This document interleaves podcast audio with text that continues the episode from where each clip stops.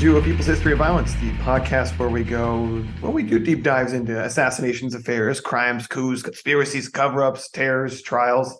It's trying to do a, a James Ellroy Mm, riff on that for a second where he's like, hello, panty Yeah. sniffers, pedants. Why did why are pedants in that rant? Well, I think pedants are important to Like- like the in Ellroy way of life. Like in his cold open rant, there's like like peepers, like people who peep Yeah. in windows, panty sniffers, perverts, and then there's just like pedants. Yeah, you know, I think uh, part of his whole thing is kind of bebop free association. So, you know, And uh, maybe maybe that's like a deep perversion for him, it might be. being a pedant. Well, uh, he certainly has some among his audience. Hello, listeners. Welcome back. Happy New Year. Happy 2023, hopefully. What are we talking about today, Peter? We are talking about uh, the single worst act of mass murder of Americans before 9-11, which uh, kind of kind of killing that uh that happy beat I started going. Well, that's the nature. The nature of this podcast. It's a it's a podcast about bad things. 270 people killed, 190 of them Americans. One day in 1988 in the sky over Lockerbie, Scotland. That's right. So uh, recently, just this December, the federal government, the United States federal government, extradited or really extraordinarily renditioned. Mm, They took a guy, yeah. uh, arrested and arraigned him in federal court in Washington, D.C. That was December 12th, I think they did that. It's a 71 year old man, Abu Aguila Muhammad Masood Kir al Marimi, uh, who we will just refer to here as Masood. In so- uh, some other sources, they use his uh, his kind of first to the first two articles of his name, Abu Aguila. Uh, we're going to use Masood. Uh, so they accuse him of building a bomb on behalf of the Libyan government and exploding a plane or playing that part in exploding the plane Pan Am Flight 103 over Lockerbie, Scotland in 1988. And today, Peter, I think uh, I've done a fair bit of research on this, more than I, I thought I would do, partly because I found it strange that this was just referred to in the news media as, oh, yeah, we, we got this guy, he did this terrorist act, and uh, you haven't even heard of it Right. since. Right. I mean, to the extent that we think much about Lockerbie at all here in the US, it's kind of been overshadowed by other terrorist attacks like 9 11.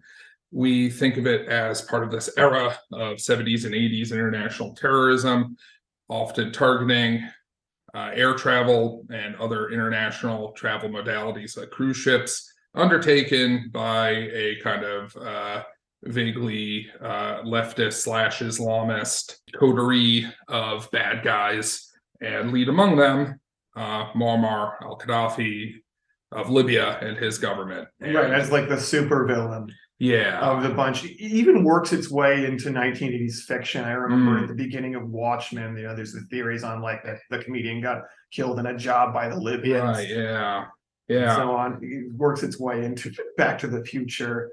Tommy. Look hard, Marty! Who? Who? Who do you think? The Libyans!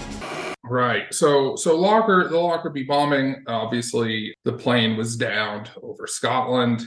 So UK authorities were involved in the investigation. The people killed were mostly American, so American authorities were involved in the investigation.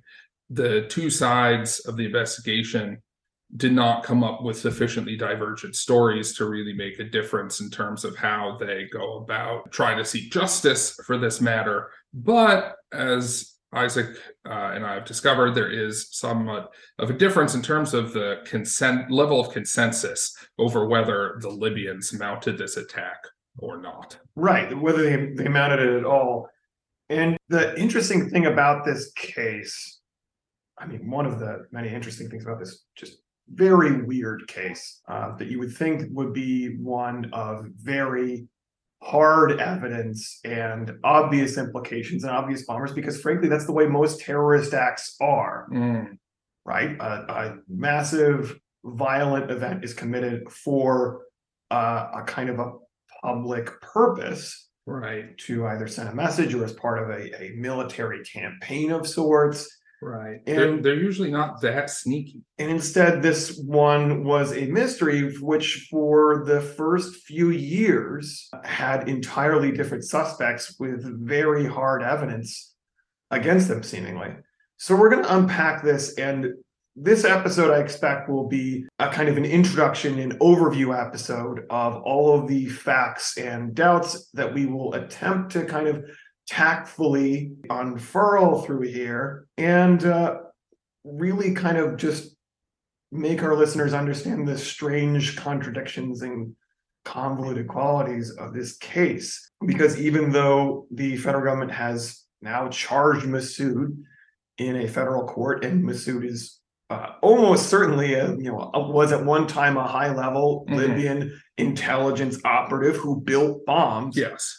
The suspicion that appears to fall on him, whether it goes beyond if the Libyans did a bomb, he would be the bomb guy, Right.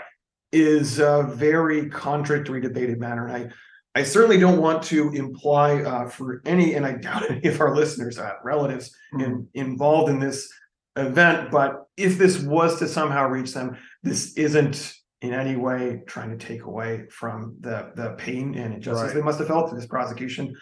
But I think it's worth a, a public inquiry, Mhm. um, in- including by complete amateurs like us, as to what evidence exists out there uh, that's supposed to sustain the prosecution here. Right. And it's not like if they didn't turn out to be behind the Lockerbie bombing that Gaddafi or his spies were were good guys. That's not what we're trying to argue. You know, you that that's a thing in contemporary discussion that we kind of want to work against, I think, or at least I do. And we'll see if Isaac does. The idea that if you're not a bad guy, you must be a good guy. And if you're not a good guy, you must be a bad guy. There could be more than one bad guy or good guy in a story. And really, a lot of the times, it's not particularly relevant. Well, Peter, at least one of us here has read the Green Book and understands the philosophy and sayings of Muammar Gaddafi, yeah. and how after overthrowing King Idris, he really he really opened up a door for all of us to walk through If we have into courage. that. into that age. Into the Jamahiriya. Yeah, Mm, but sadly, uh, some people didn't walk through it and are are you know persecuting completely innocent. mm, yes. No, no, I'm not saying that. But the, you know, as we said in the episodes before, uh, when you frame up someone or uh, you prosecute the wrong person, it's not a question simply of whether they're a good or bad guy, but whether you have let someone go who didn't act. Right. And maybe, and I, I think this might be the larger narrative point to make here about all this is does the narrative that's constructed by the prosecution, which is Muammar Gaddafi in a kind of uh, vengeful uh, attack, uh, uh, almost self-interested, egoistic revenge attack against the United States. Did he kill and snuff out the lives of you know 190 Americans in revenge for the U.S. bombing his house? Mm, which the narrative also conveniently leaves out various skirmishes and stuff before that. But that's the narrative constructed by this. Whereas, and I will present here, the narrative that existed before was was this a contract job, well known Mhm. among diplomats, taken up by disaffected and otherwise uh, seemingly unemployable uh, Palestinian faction, the PFLP-GC mm, which was kind of hosted by Syria, supplied by them, but taking up a contract from Iran in as a kind of a, a price tag retaliation for when the US Mhm. blew up a plane full of innocent Iranians right. on 270 Iranians from Iran Air Flight 655.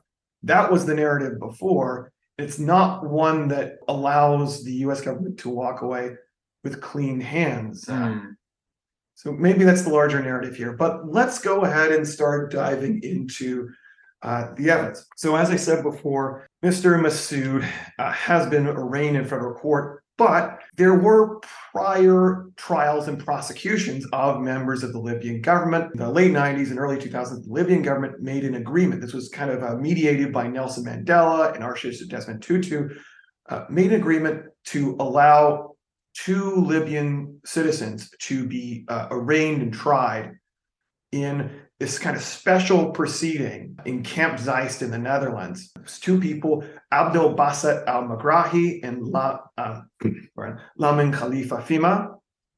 And they were tried in this kind of neutral ground of Camp Zeist. Uh, and Al Megrahi was found guilty of taking part in a conspiracy to uh, perpetrate the Lockerbie bombing. And Fhimah, in a really strange and contradictory split decision, was found to be not guilty. Mhm. And some of our more pedantic listeners might say, well, you know, in in Scottish law, you can have proven, not proven, and not Hmm. guilty. Maybe it was just not proven wrong Hmm. because this was actually a Scottish law trial. Uh, They had the Scots judges, they were wearing wigs and all. and everything. Yeah, and they had the choice to go ahead and find Fhimah not the case against Fhimah not proven. They found him not guilty, despite the fact that the Mhm. evidence against Megrahi kind of necessitates a role for Fhimah if it's going to work at all. Now, Al Megrahi actually maintained his innocence and hoped that his family would clear his name after his death. The UN observer at the trial, the UN legal observer, a uh, advocate called Hans Köchler, found that the trial uh, and you know he wrote an extensive report to the UN. He found that to be a miscarriage of justice. It was an unfair, irrational, unreasonable trial. He said, and this was actually corroborated by the legal professor in Scotland who designed the trial's format. A guy named Robert Black, who maintains a blog to this day that I found because it's a little bit hard to find. It's just a, like a blog spot Right. blog. Yeah. Uh, but he uh, he maintains it now.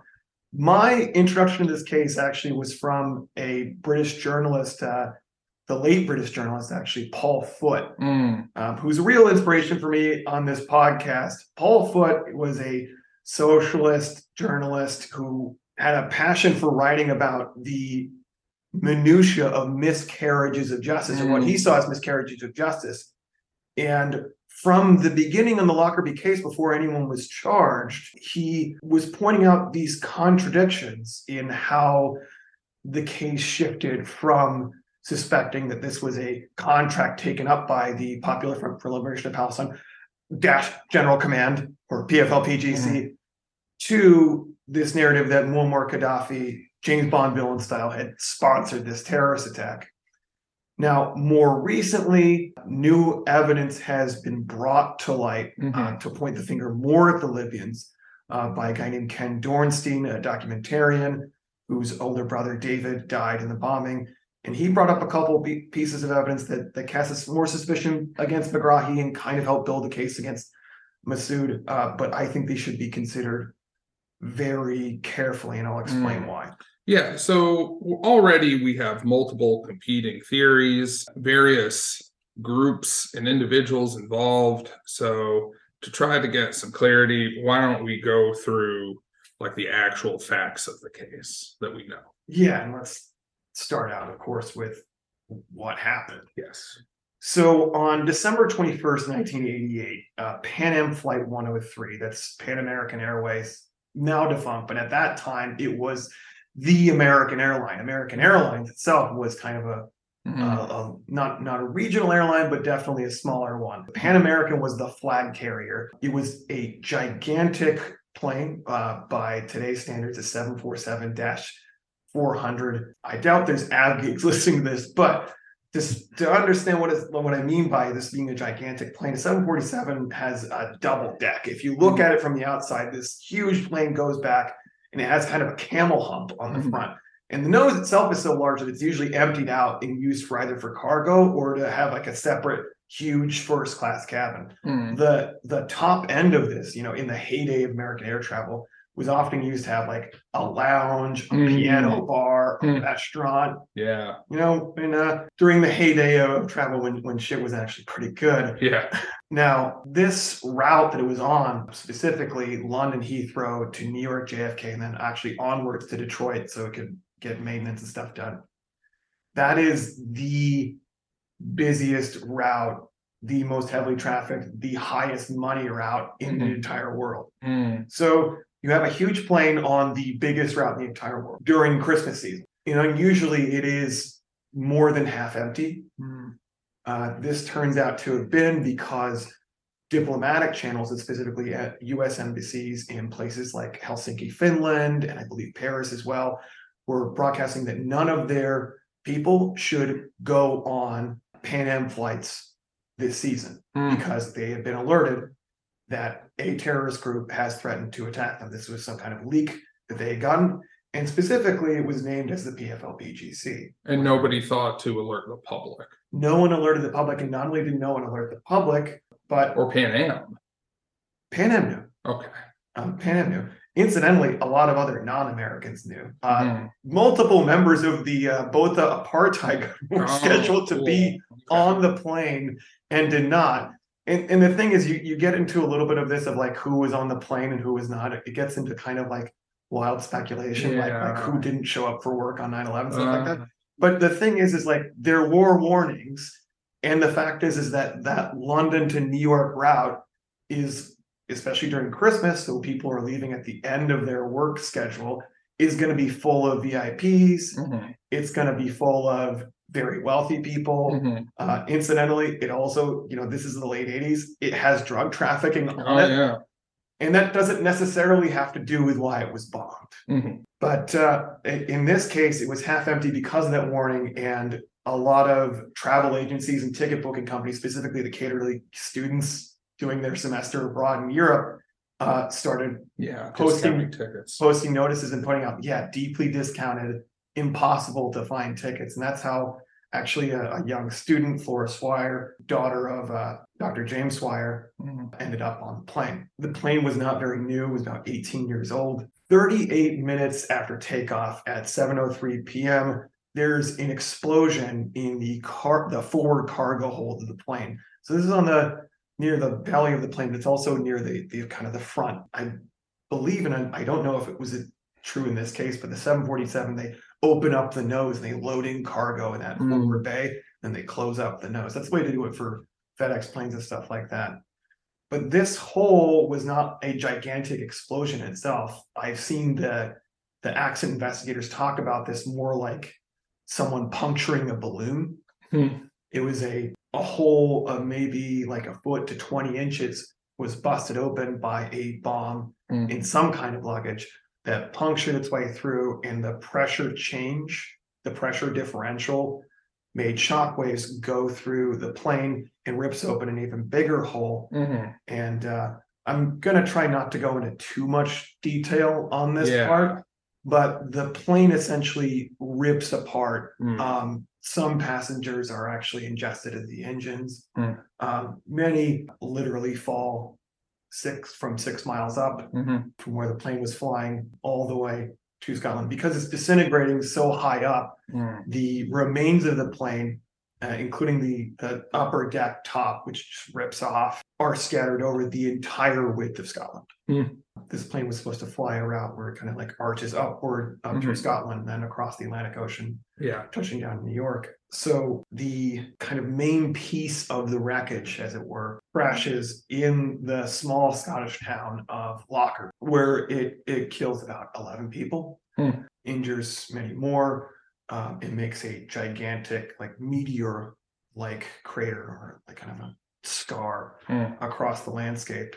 And at at that, once they realize what happened, although they don't initially know it was due to a bomb or a terrorist act, the Scottish police uh, enact a kind of emergency response and immediately begin uh, trying to bring in every single asset they can, including Mhm. civilian workers, and in a meticulous and, and frankly like admirable way. And you know me, I'm I'm very critical of police and like an Mhm. institution and stuff like that. But I really like you have to admire on some level the the level of training and professionalism that causes Right. people to do these minute hand Yeah. by hand, fingertip by fingertip Right. searches Yeah.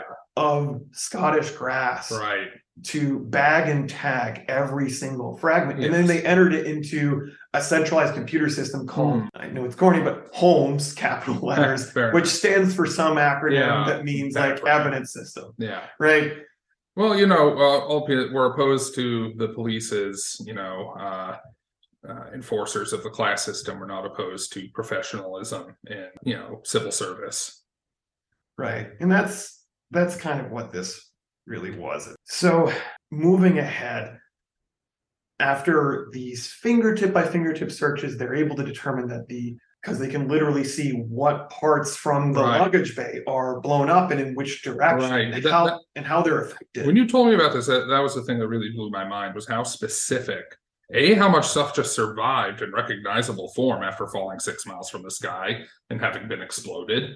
but also that they were able to tell as much as they can. Yeah, it was truly amazing. I mean, every every single piece of luggage in some form. Some of them are more like fragments, Mhm, but mhm. like a lot of them were just like full suitcases. Yeah. in some form from the exploded cargo container Mhm. was recovered Mm. somewhere in Scotland. And there, there are pictures of it, and you can see the directions that it was exploded into. Hmm.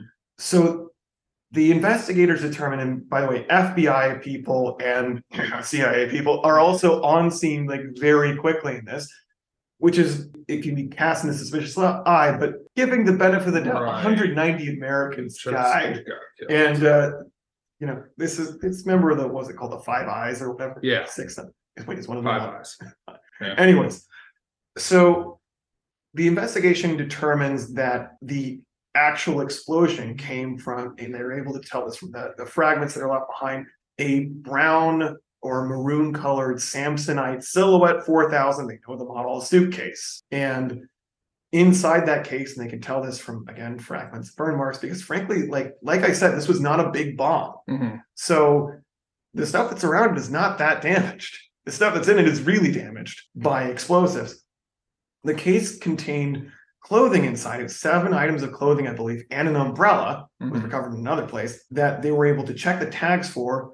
And in good investigative fashion, fashion, the Scottish investigators, the FBI investigators went to the manufacturer and said, Hey, this type of manufacture, this type of clothing, are you able to determine when it was sold? And they said, yes, they, there was a batch number on it basically. Mhm. And they could tell that this batch, these clothes were shipped to a specific shop in Malta called Mary's House. Mm. Now, that will become pretty important for the investigation going forward. But the suitcase was placed in a container that was specifically for uh, interline transfers of luggage and at a position that was that was placed close to the fuselage.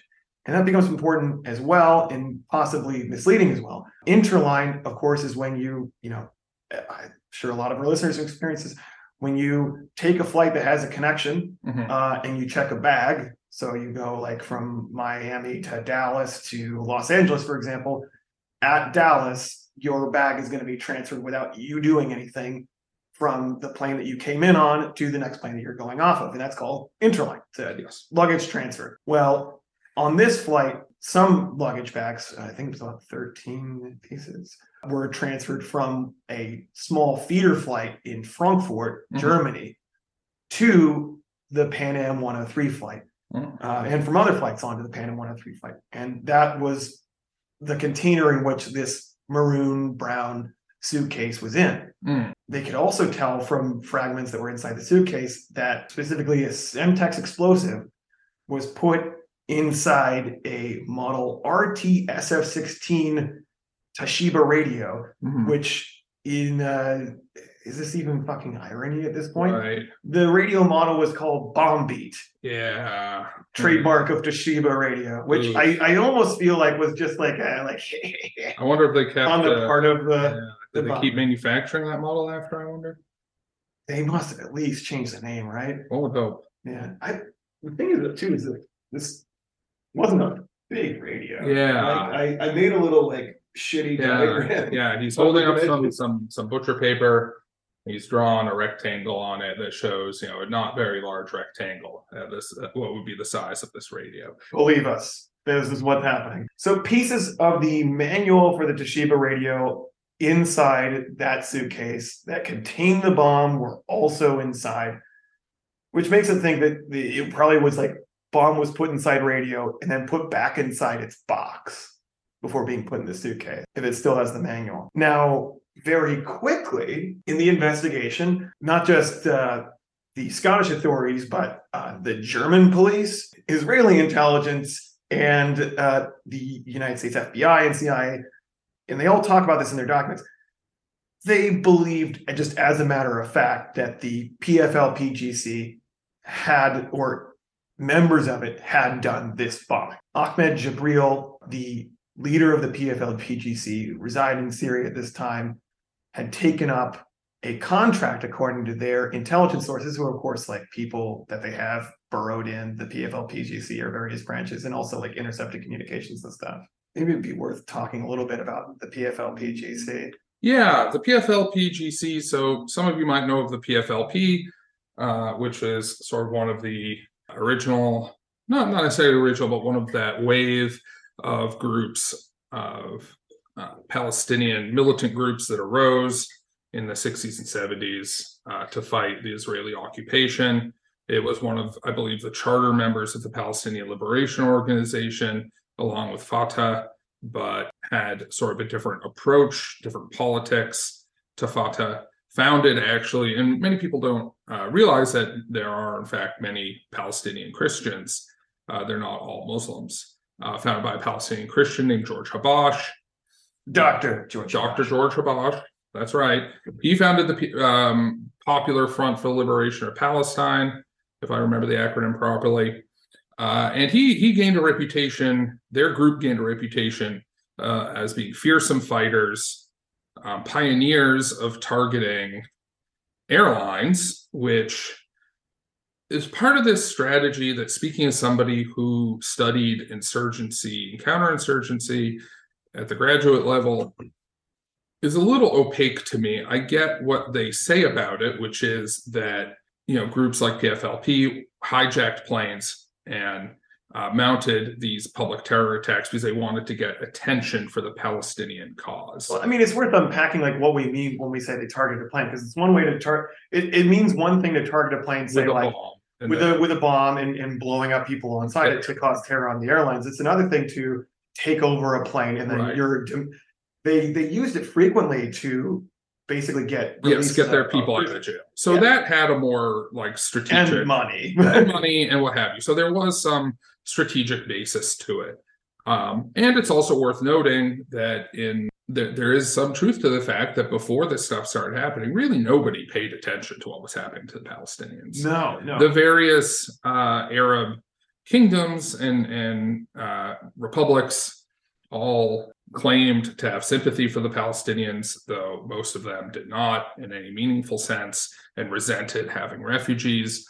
Uh, these groups like PFLP wound up actually fighting groups like the Jordanian, wo- wound up fighting governments like the Jordanian government and the Lebanese government pretty frequently. yeah, and specific the uh, Kingdom of Jordan more Yes. or less tried to Massacre. massacre them out. Yes, Of existence. September. And uh, the PFLP, uh, pre-GC in particular, uh, and I mean the the PFLP was definitely a a, a kind of a, a saw themselves as a part and were completely accepted as a part of this entire '70s globe traveling guerrilla milieu. Um, they had members of the Red Army faction training in their camps at one point. Yeah. They the so they they had this internationalist thing going on. They saw themselves as kind of fighting for the oppressed more broadly, along with fighting for Palestine. Now, like you know, leftist groups and terror groups in general, including right-wing ones, are given to splits, and uh, successful models are given to imitators. Uh, so I believe they were parts part of PFLP. There were several splits, one of which became PFLP GC. I believe the GC is for General Command. Yeah, and the Jabril group. I mean, Jabril always resent, uh, uh, and by a lot of accounts, really resented the of control he saw at, by PF of, of the PFLP by educated, Right. largely Christian Palestinians. Jabril tried to appeal to uh, more the rougher people who were Yeah. coming up and growing up in the refugee camps Right. of the Palestinian forced diaspora right. after the Nakba, the catastrophe Yes. of Israel's expulsion of the Palestinians from the uh, territories that we now know as Israel and the occupied territories. Right. So you had these various split offs, and it was it. There were various parties to conflicts in the area that found it convenient to put to sort of invest in some of these groups and have them be sort of their Palestinian terror groups that they could, you know, get to do stuff for them on the sly. And PFLP PFLPGC, like we said, was largely supported by Syria. Syria under uh, the Assads, um, was well known uh, for playing these games with numerous different kinds of groups throughout the Middle East and beyond. You know, funding these little terror groups and militias and what have you uh, as deniable assets uh, to expand its range and its power. Yeah, I, I think it could be said that, you know, we, we're using the word terrorism to kind of refer to any, and we're trying to use it in a, in a, in a I want to say like a clinical way rather than the, uh, the polemical way, which is usually used as to be any action that is meant to in, inspire a kind of uh, public terror disproportionate to like whatever military or strategic value uh, it might have. But the PFLP-GC, by the time we reach them in the late 80s, is uh, very much a group of, uh, well, most of them don't have real jobs. I'll put it that way. They are, uh, sorry, most of them don't have real jobs, having taken up this kind of professional struggle Mhm. and more or less work under contract. A lot of the- like a lot of the ideology of the 70s of internationalism, of a secular Palestine, and so on that may have been inherited partly from the PFLP uh, was largely sacrificed here um, by the fact that they needed sponsors and they needed people to get paid and be moving around. Right. Uh, as Douglas Boyd points out in, in one of our source books here, uh, Lockerbie, The Truth, although we don't uncritically accept Douglas Boyd's analysis of the situation, Mhm. he, he points out uh, terrorism, as, as he calls it, is an expensive business. Yes. And the- it's not easy to maintain this kind of a standing army of people. Right. And there's long been sort of uh, a, a porous boundaries between ideologically motivated uh, fighters who do illegal things and then criminals who do illegal things for money primarily and intelligence services who do illegal things on the benefit of the state. I mean, at least sometimes it, it has been these what would have been called terrorist groups who later formed the core of intelligence services for certain countries like Israel. Yeah. um and proved to be very effective. Uh you know the Mossad is uh well you know they seem to be maybe less so of late but they were a very effective group. Um very effective intelligence agency based off these these groups. Um you know various uh, Armenian groups uh formed wound up being kind of assets for Armenia not that you know historical Armenia event you know got absorbed by the Soviet Union so it didn't last too long um, so on and so forth. So this kind of thing happens. Is the point? There's always uh, this kind of slippage going on, and I mean, uh, you know, we might wind up doing an episode about this at some point. But I mean, look at how American special forces operators are turning to traditional organized crime. If you pay attention to certain areas of the news.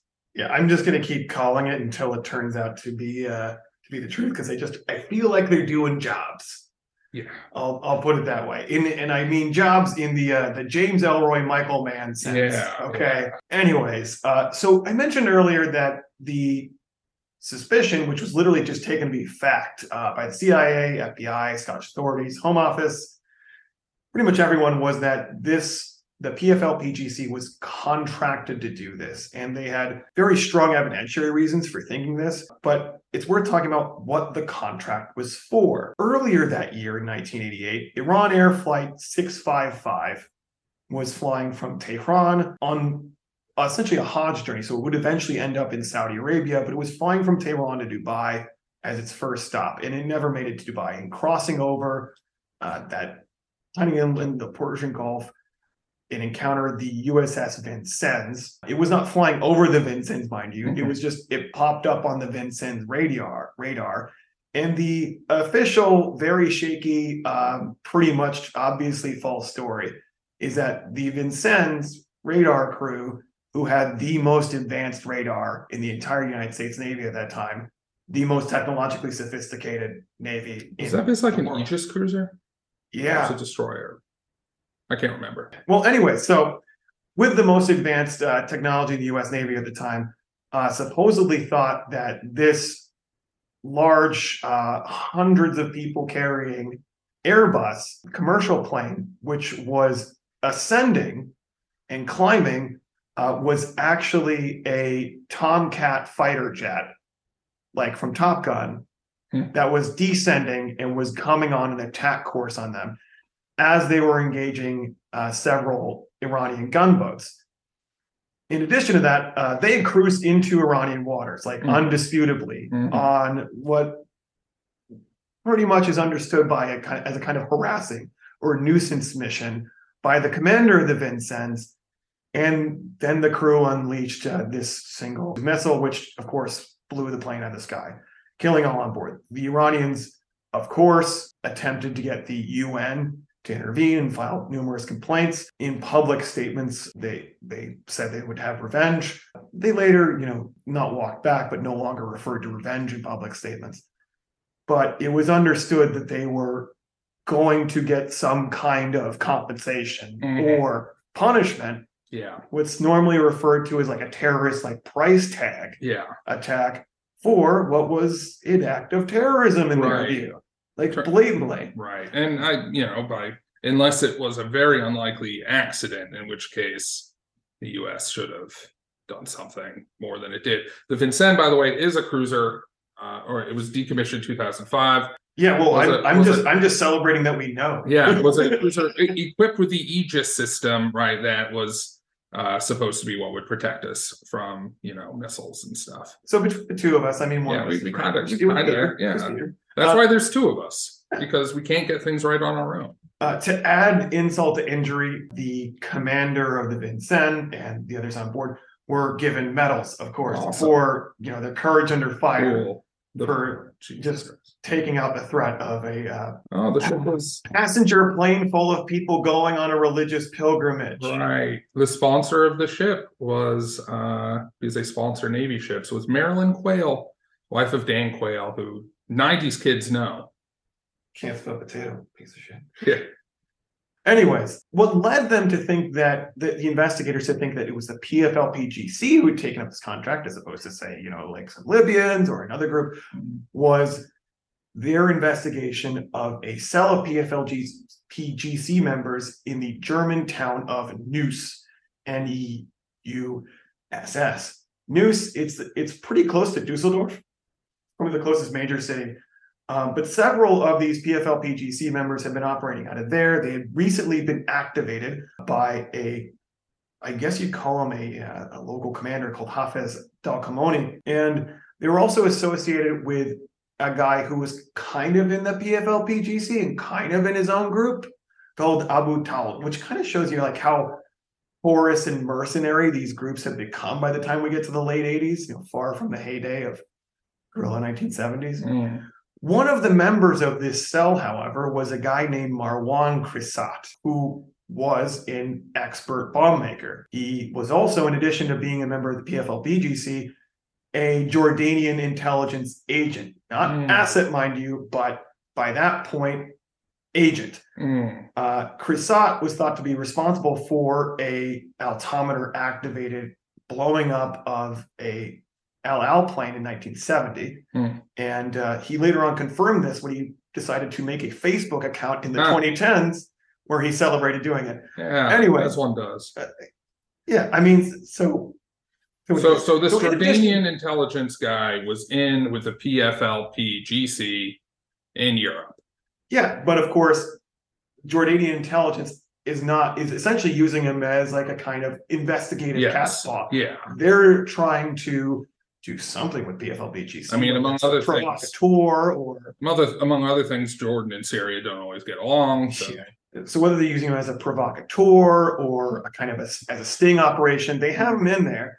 And he's also kind of seconded as an agent Hmm. to the Central Intelligence Agency. Ah. And they're the CIA in Bonn in Germany is aware of Khreesat and knows he's an asset. So he's at least a triple agent. He's at least a double agent. Okay. We don't know if he's Like, I guess he's actually. a triple. Is he in with the CIA? Does the CIA actually use him for stuff? Yes, but kind of Okay. in harmony with Jordan with the theoretically. Jordanians. So Right. he's kind of on loan. Yes. Okay. Now, whether he's a triple agent for the Right. PFLPGC again, Right. Or That- feeding stuff to the CIA that he shouldn't be feeding them. yeah, that's a that's kind of an open question. Mhm. Now, in that year, in October of 1988, the German police, the BKU, have an operation called Autumn Rains. to take out the Neuss cell, essentially. They managed to capture Khreesat uh, and others red-handed. Khreesat has a bomb in his car along with various other weapons inside a Toshiba BomBeat radio. Mm, the preferred, the preferred brand. Now, this was before the Lockerbie bombing, which was in, remember, a Toshiba bomb Right. beat radio. It's Quite a mo- very, very specific modus operandi. Now, they have been surveilling Khreesat for weeks. They had wiretaps on him. They knew he was buying timers. They knew he was Mhm. going to various shops and building these bombs. They also even recorded a phone call where he called in, I believe, through a Cy- Cypriot intermediary to Mm. Syria to say that he's improved the recipe. It's going to be much bigger and better. Mm, Now, this bomb inside the Toshiba BomBeat was uh, a Semtex explosive. That's a Czech manufactured explosive, It's kind of like the Czech counterpart to C4. Yeah. RDX and I think it's PETN. Orange explosive, easily moldable, kind of like Play-Doh mhm, inside an explosive. You could hit it crammed in a canister. And the timing mechanism is the kind of important part here because Mm. in Khreesat's bomb, the Semtex was wired to a timer and a barometric pressure device. mhm. So when the pressure drops to a certain point around the device, it would measure that. It would start a 30 minute timer. Mm, The German police interviewed Khreesat again. Well, Mhm. not the German police, but Khreesat was interviewed again after the Lockerbie bombing uh, by Jordanian authorities who relayed the information to the German police because they said uh, it seems like it might be a Toshiba bomb B bomb on the Lockerbie plane. Khreesat relayed that he had actually made five of these radio concealed devices. Mhm. And he said, let the police know that three of them were in his old apartment. First, they were kind of disbelieving this. They thought they had gotten everything in the apartment. So he let them know his various hiding places, and they found indeed two, sorry, three other bombs in that apartment. Uh, one of them, I think, was hidden inside a TV set. All of these were barometric pressure activated. Why that's important is it means they were used meant for planes. Yes. So all the all that evidence they found about the bomb from you know all that that stuff, the the debris scattered all over Scotland. Did they have any evidence of the timing and detonation mechanism of the bomb? Yeah, so this kind of came out later on at the trial at Camp Zeist. Mhm. But if it was a pressure activated timing device that was used at Lockerbie, Mhm. that was like that that they recovered from Marwan Khreesat, Mhm. then it would have hit that uh, required pressure drop at about eight minutes Uh-huh. after the plane had taken off, Yeah. and which would have started a 30 minute timer, Yeah. and you would arrive at exactly Right. 38 minutes. And, Okay. and Dr. Jim Swire actually emphasizes this repeatedly. He says it was obviously right. a pressure activated device, which becomes important because the official government case from the US government is that this was not a barometric pressure activated device. It was just a it was just clock. It Interesting. just happened to get on this specific time of 38 minutes. Yeah. So uh Khreesat, however, if you're counting bombs here, says that he made five bombs. Mhm. One of them was recovered in the car with him. Three of them were found in his apartment. Actually, a, a German bomb squad team, uh, one of them died disarming one of his Oh, booby man. trap bombs. They were very sophisticated devices, uh, which leaves one bomb. And Khreesat then began giving contradictory stories about what happened to this bomb. Uh, he at first said that uh, a member of their cell who was not arrested Abu Alias basically told him to go in the other room, and then like he was gone when he came back and walked away with the dice. And then he improved his story a little bit and said that actually he just taught Abu Alias how to make these types of bombs. So maybe Abu Alias did it all himself. In other words, Khreesat is is giving a kind of a story so as to uh, get him out of hot water if it turns out that his handlers want to burn him for Mhm. building the bomb that took down the Right. Pan Am Yeah. three plane, which it certainly looks like it is. There were even leaks to the British press because there were like, frankly a lot of like deliberate leaks out of this investigation Mhm. that they had tested parts of Khreesat's devices, like the soldering, Mhm. and parts of the recovered pieces of the Lockerbie bomb, and found that they were identical. Mm. There's no paperwork existing now about this, but it certainly looked like for a while that they were going to be building a hard forensic case Hmm. against the PFLPGC, the Neuss cell, and that they had had all of this sewn up. They just needed to find the where, what, and why of how they put one of these BomBeat radios on the plane. Right. Now- well, you know, uh, airports are highly controlled spaces, so it makes sense that they would be able to do that and then go after the Neuss cell, which assume I assume is what they did. Correct. So this investigation then takes a really weird turn, and people Mm. give different stories about why it turned. Uh, of which I'll only give a couple. One story I've heard, uh, which is recited by the FBI uh, Special Agent Robert Marquise, is that they noticed actually there's a total difference with the Bombi Toshiba radio that they found at Lockerbie and the Neuss devices, which is it's a stereo radio, and theirs was mono, Mono, two yeah. speakers instead of one speaker, uh, which totally means they couldn't have couldn't have gotten it. Yeah, the electronic stores they either sell one or the other, and there's Uh, only one in every town. Ahmed Jibril had a had a strict policy Yeah, that two speakers in a radio, no bomb. Yeah. I mean, it's it's it's it's not you know mono is a superior. It's more punk rock. Yeah, so I, there's a lot of um, more respectable parts about Marquise's investigation. Uh, this is not one of them, Yeah, frankly, uh, because also from from Marwan Khreesat, the bomb builder's apartment, they found stereo Yeah. Toshiba BomBeat radios that he was appeared to be wire in the process of wiring up to put bombs in. Hmm. So that's out. yeah. Another more believable account is that a uh, a guy named uh, Mr. Giaka, a Libyan Airlines employee, hmm uh, defected to the CIA. Mhm. Uh, he maintained that he was in, a member of the Libyan External Security Organization, which is kind of the Libyan military intelligence and Hmm. operations Yeah. went outside of the country. He began giving the agencies a story, and it's kind of unclear which interviews he gave what information. That uh, a number of Libyan ESO employees and officers were involved in this plot. Uh, they were all in Malta at the relevant time. And this connects in the investigators' minds with the fact that the clothing that was inside the suitcase was purchased in Malta. Mhm. So they start going along with this. Paul Foot and others make a good case that what really started happening here is that George Bush picked up the phone and Mm, called Margaret Thatcher yes. and said, I need Syria right. to help me invade Iraq. Yes. So fucking cool it with all this Lockerbie shit. And also, Iran is a much tougher nut to crack yeah, than Libya yeah. if you're going to punish one or the other. There were also hostages still being held by Iranian backed groups at the Mhm. time in Lebanon, who were actually uh, released very soon after indictments went out against the Libyan conspirators. Interesting. So, that said, this investigation totally shifts and it kind of catches the public by surprise when in 1991, our old friend, friend of the show, Definitely on the Christmas card list. Barr? Bill. Bill Barr. William Barr? It is William Barr. William Barr. There Okay. Bill Barr. So everyone's kind of caught by surprise when William Barr, the attorney general at the time, and soon to be, well, in the future, attorney general again, Once in future AG. maybe he'll be attorney general again. Who knows? Hell yeah.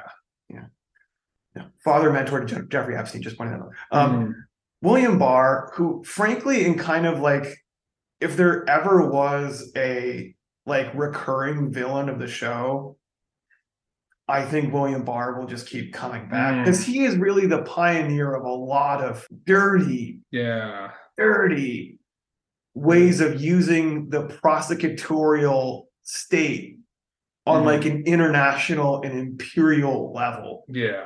right? He is the pioneer of being like, well, I mean, international law, so why can't we just go into a country and kidnap a leader who's not playing ball Yeah. And then bring him back and try him? Yeah.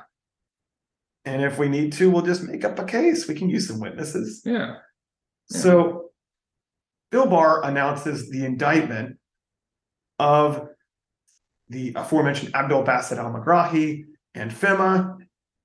And the indictment kind of just kind of sits there until that until Muammar Gaddafi agrees to extradite them to Holland for this kind of special trial that's held in the Netherlands. Until that point, though, the UN, starting from 1992 onward, uh, imposed severe travel and economic sanctions on Libya, uh, which were on top of already existing European and US sanctions Mhm. on Libya, not Europe, Europe wide, that they were able to trade with certain countries, but it was pretty tough um, Mhm. starting the 1980s.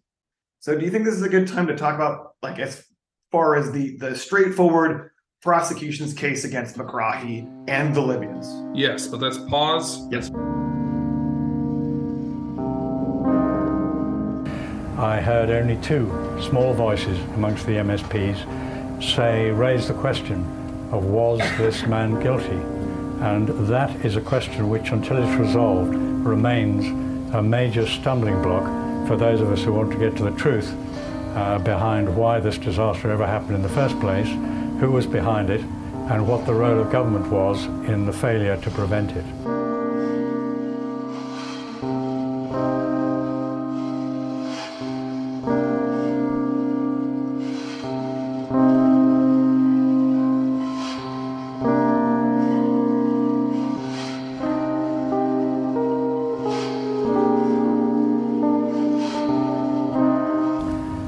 July 1988, that's about five months before Lockerbie, the American missile cruiser, the Vincennes, shot down an Iranian Airbus uh, with the resulting death of 290 pilgrims. When the vessel got back to America, the captain, Captain Rogers, was awarded a medal for meritorious service. Iran swore uh, briefly that she would get her revenge. I believe that she got it um, at Lockerbie. I believe that she used technology belonging to a Syrian group called the PFLPGC, and indeed it was the definition of the technology belonging to that group which I heard in the court at Zeist, which convinced me that Megrahi had nothing to do with Lockerbie because the devices that that group had were designed in such a way that they were stable indefinitely at ground level. You could put them in this building and leave them there for a month and nothing would happen. But if you put them in an aeroplane without any intervention whatsoever, even if they were inside a suitcase, they would always explode around 40 minutes after the plane's wheels left the tarmac. The Lockerbie plane flew for 38 minutes. There was a break-in in the early hours of that day into Heathrow Airport. And as they say in America, I rest my case.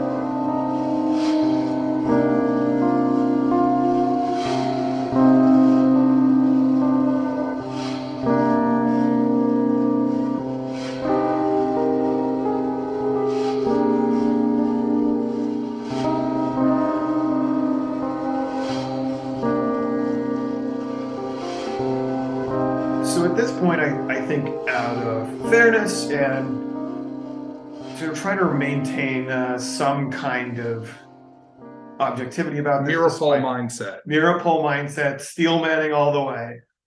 Uh, I'm going to try to present in a concise way the case against Megrahi and the Libyans as came out at trial in its strongest formation before we can get into the weaknesses, the gaps, the contradictions, and all of that. So there's really kind of three or four uh, four pillars. I feel like the Spanish Inquisition, I think Monty Python. The four pillars of the case against Megrahi and Fhimah at trial at Camp Zeist.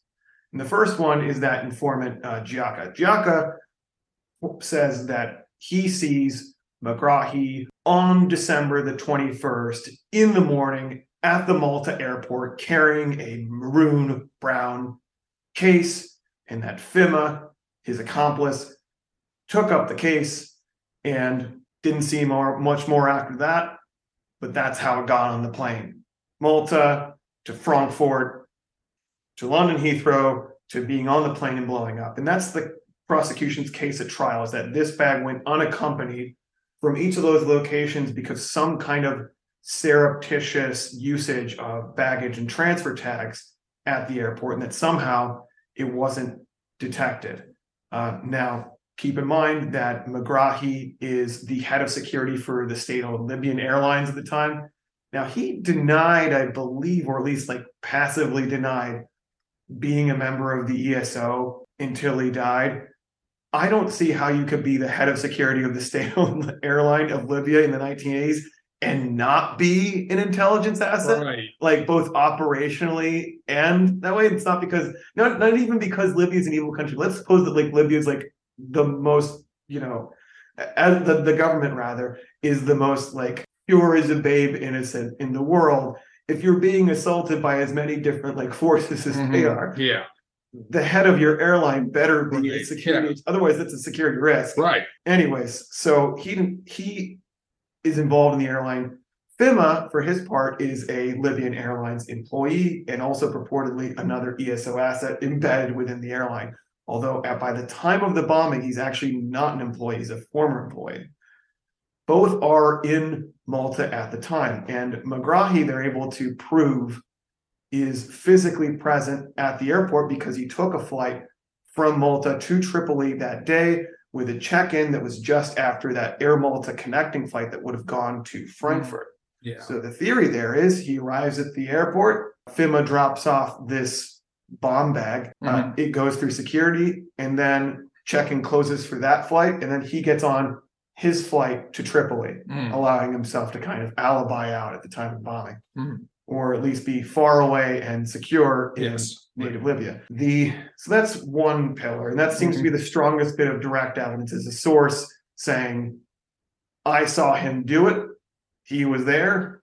I saw him do the thing, Mhm. and also he told me he was doing the thing." Yes. Giacomo also says like they were planning to do it, and I knew about it. What is uh, more convincing for the court, and I'm going to present the strongest version of this again, is the fact that the clothes that were inside the suitcase were bought at a specific shop in Malta owned by a guy named Tony Gauci.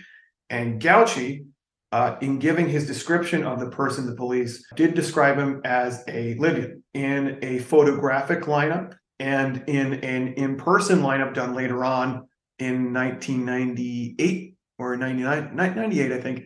Uh, Gauci identified Al Megrahi as the person who bought the clothes that went into the suitcase.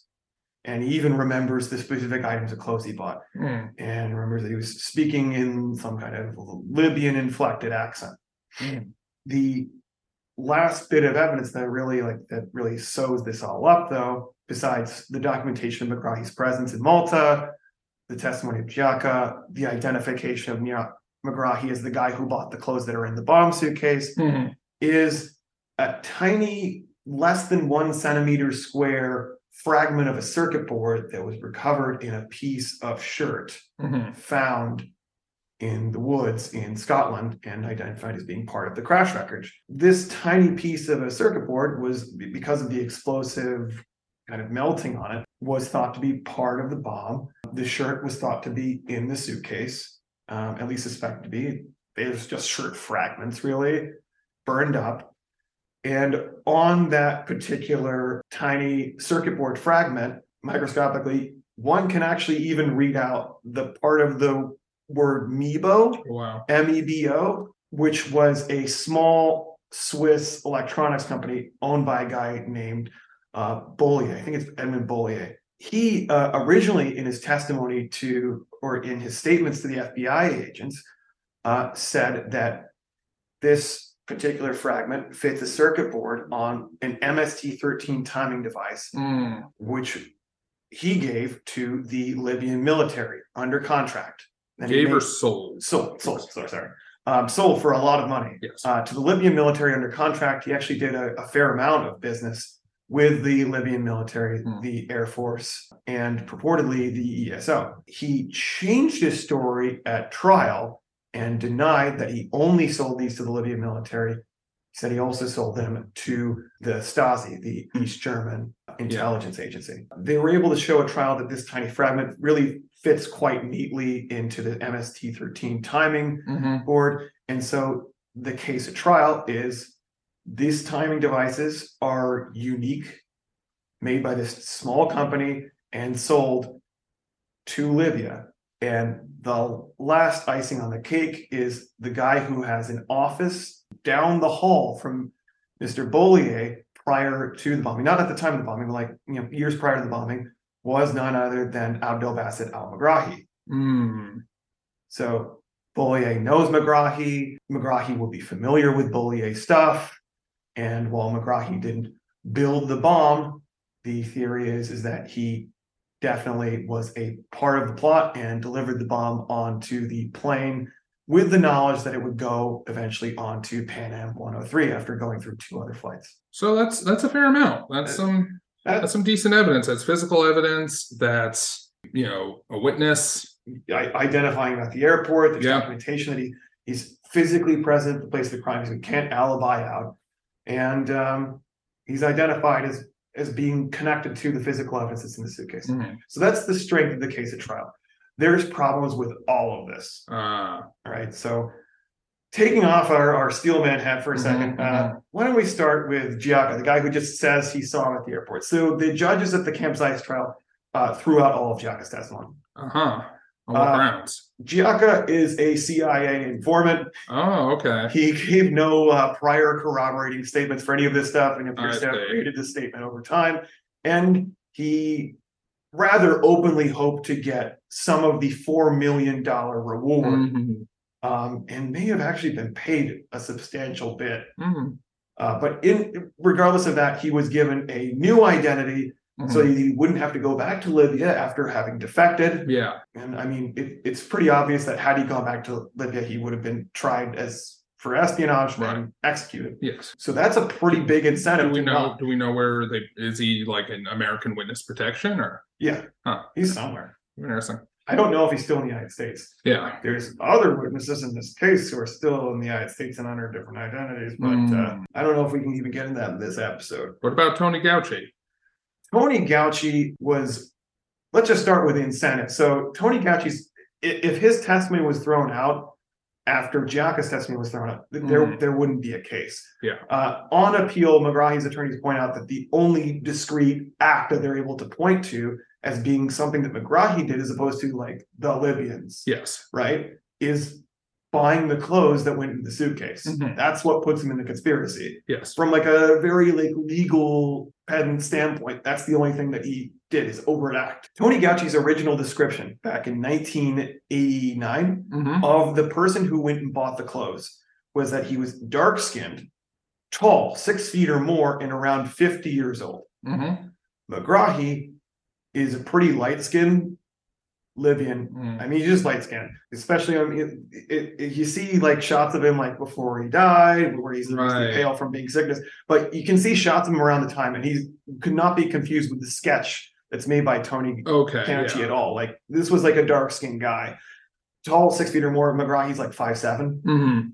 And Megrahi was thirty seven at the time. Mm. And pretty youthful. He, he, liked, Yeah. he liked actually like kind of like styling around like Oh, I Yeah, style, yeah, yeah. with suits and like fancy set, sunglasses Yeah. because he had a plum position. Yeah. Head of security for the entire state-owned airline. He airline. was a cool. He was a cool terrorist dude, or Uh, terrorism adjacent. Yeah, I, I don't know if Megrahi was involved in any terrorism, to be honest, but uh, so He was involved in a been. world of intrigue. he was involved in a world of intrigue and espionage without a doubt. Which just just to really quick, are airlines still these hubs of intrigue to this day? I think of airlines as being such quotidian like service organizations. I mean, not serve businesses, like shitty businesses, I basically. don't think it. So Oh, to be we can honest, cut this if needs be. no, no, no. So so to be honest, I mean, airlines like other large corporations obviously like accede to the intelligence wishes of their Yes. governments, Yes. Okay. uh, and that happens all the time. Yeah. as to whether they carry out like full on like spy novel plots like Yeah. they used to, I feel like they kind of cut that out mostly in like the 90s. Yeah. Probably the worst one was when a, a group of in uh Garuda Air, which is Indonesia's national airline Uh-huh. employees, assassinated a guy on a Oh, wow. plane That's wild. because they also doubled as intelligence agents.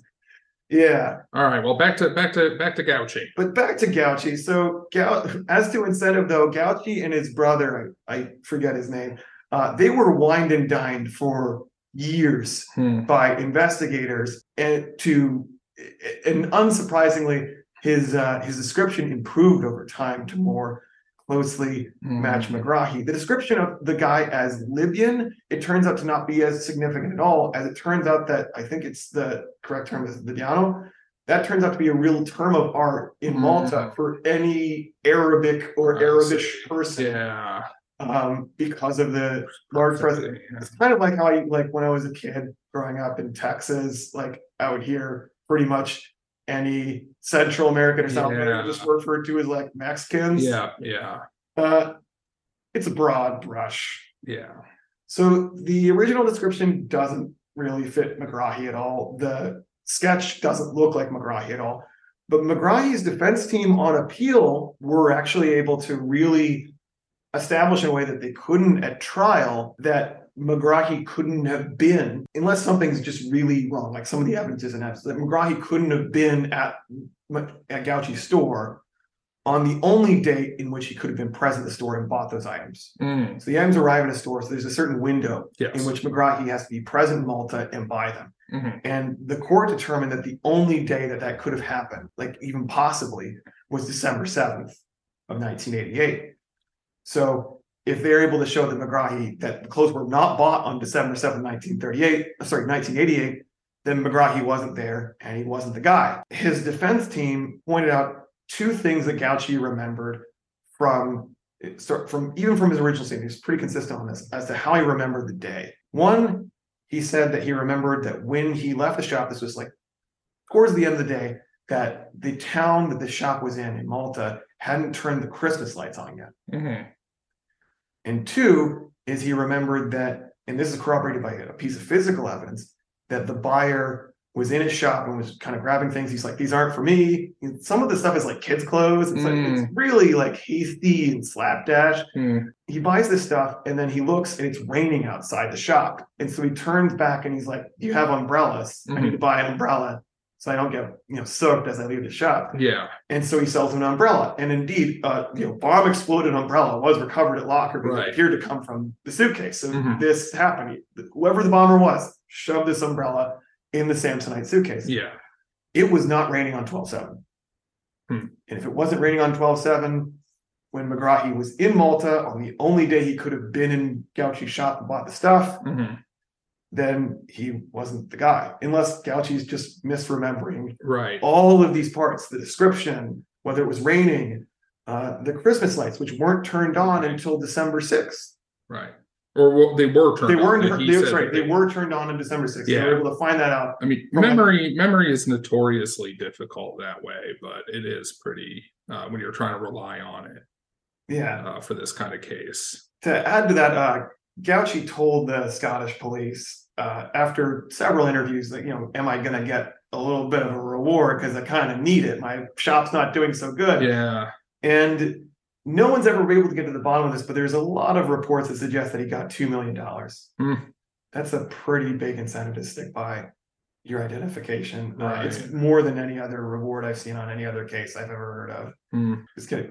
If you if you point out this guy, you get $2 million like a lottery ticket. Yeah. Hmm. So the circuit board fragment, of course, is the Right, is physical probably the, the strongest piece of physical evidence. It doesn't just point to Megrahi, who has that office down Mhm. from the hall from Edmund Bollier. Yeah. It points to Libya Yes. because the original statement that Bollier said, and that's brought in at trial, is that Libya is the only people who had these timers. Mhm. So Bollier is like a universally despised figure, both by the prosecution and defense. When he, before the case, before the FBI or anyone else had actually even turned to Libyans, Bollier inserted himself into the investigation himself Mhm. by going into the embassy, the U.S. embassy in Vienna, and dropping off a letter that faked being a Libyan intelligence agent, and like he he begins the letter with like "in the name of Allah," blah blah blah. blah. He's like a character, Wow. and uh, he says he knows who the bombers are, and he's willing to give them up. So would he have done that because he was worried that if they knew he was supplying these things to the Libyans, that like they would, mm, you know, arrest him or mess with his business? Like, was there is there a rule against selling this kind of stuff to? I mean, maybe not. well certainly in being a part of a like a terrorist conspiracy so the yeah like so the fbi and the government's perspective is that Bollier was like oh no i'm i'm in trouble i Yeah. better find a way out by inserting myself in this investigation and trying to give up the goods Yeah.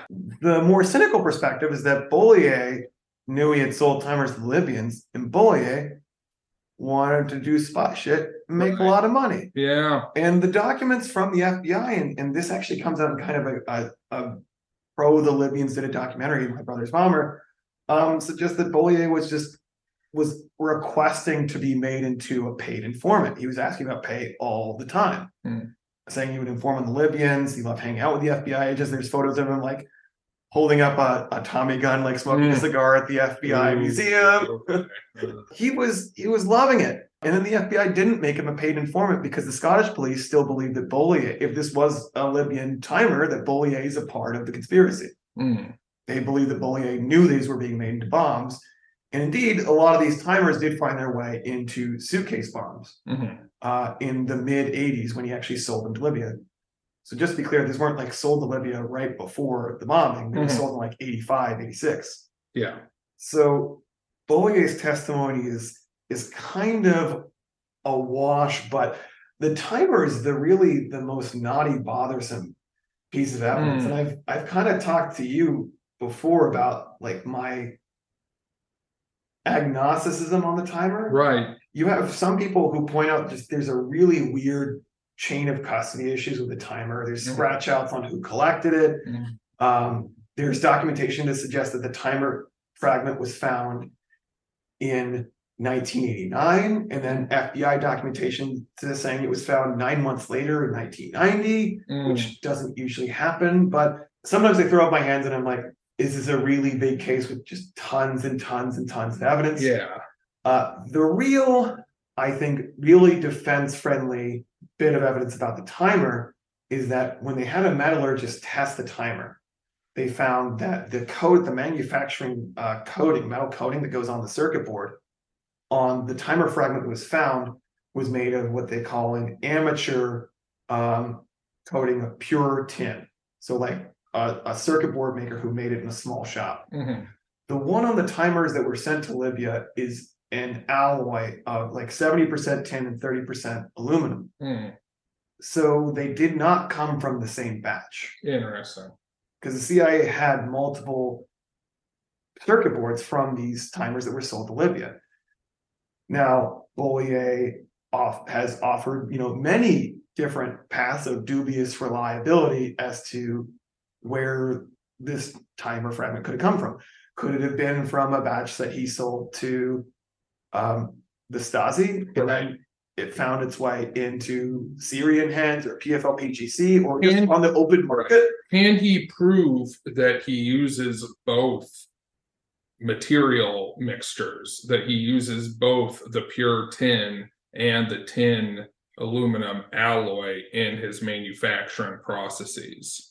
Uh, who who knows? Like he's he's very unclear. Right. He like nowadays he contends that basically uh this timer fragment must have come from a kind of a fake or a dupe that the, the CIA were in possession of his circuit boards that he had sold to Libyans and were used in bombs that were found in Africa by CIS and blah blah, and that they essentially duped one of his circuit boards and uh, used a very amateurish process in doing it, like a Hmm. contractor.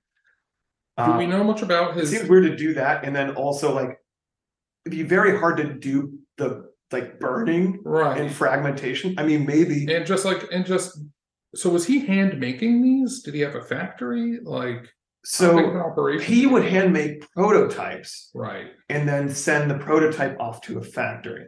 Okay. He's also offered himself a, another contradictory statement. and I saw it on the, the documentary put out by um, Dornstein, where he made prototypes for the Libyans right before the bombing, something he, I don't believe he said at trial, Mhm. and that they rejected these prototypes, but could one of those prototypes have been used?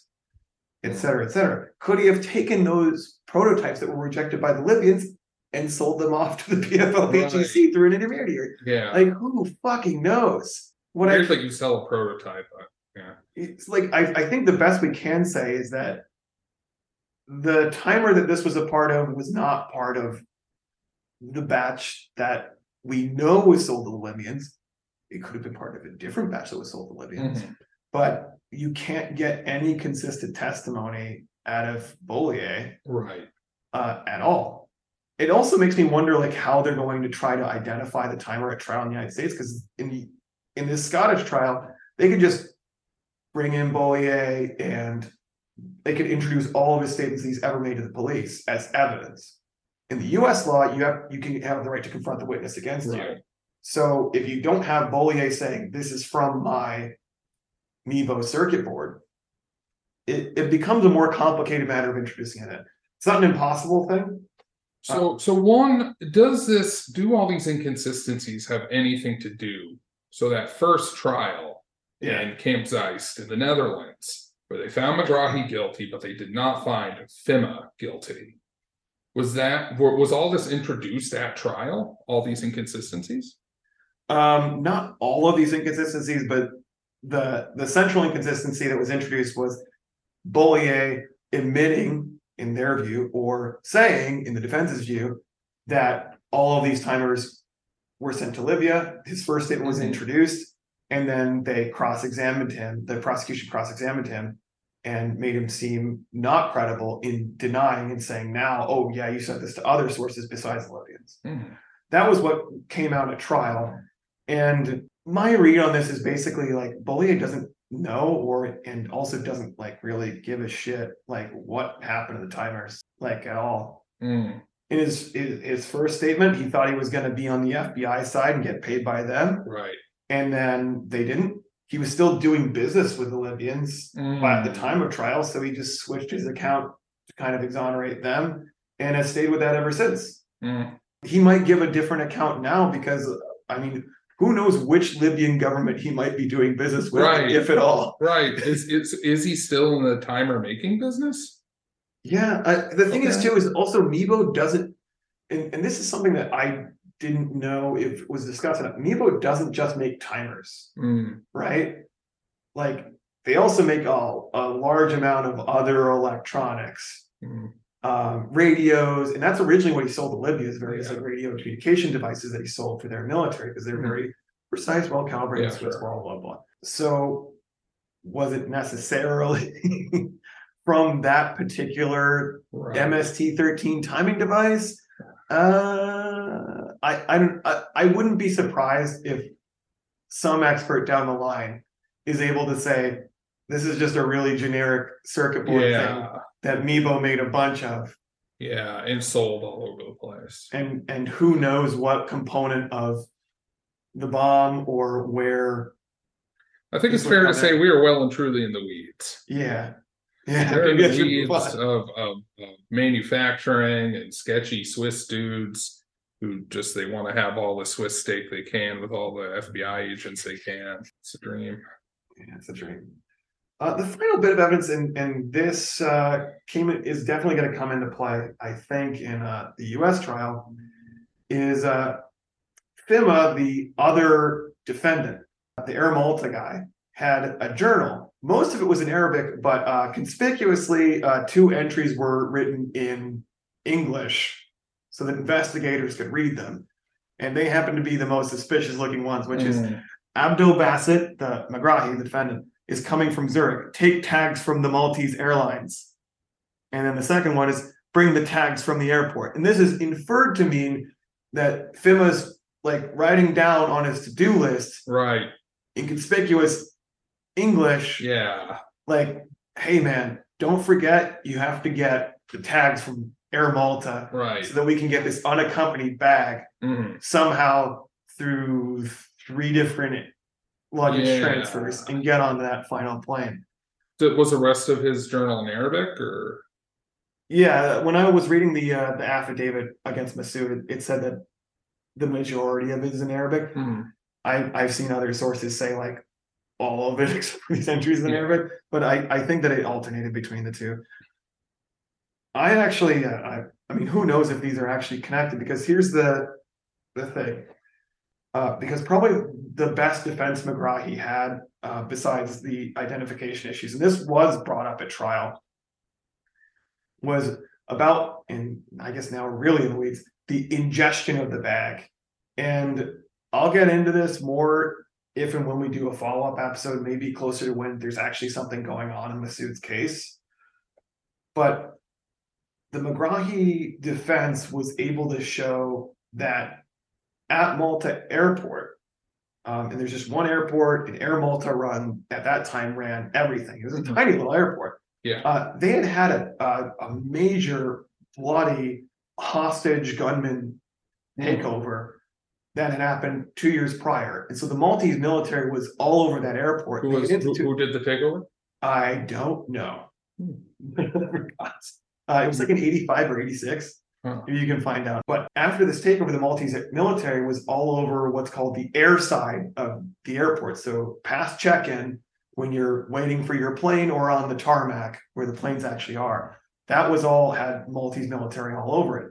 And they had instituted a whole lot of measures to make sure that unaccompanied bags don't get on the plane. That's how they were going to ensure that there wasn't a bomb. Hmm. So at check-in, every single bag was tagged with a, a, a printed out bag tag and it went into, you know, a green printing nineteen eighties computer.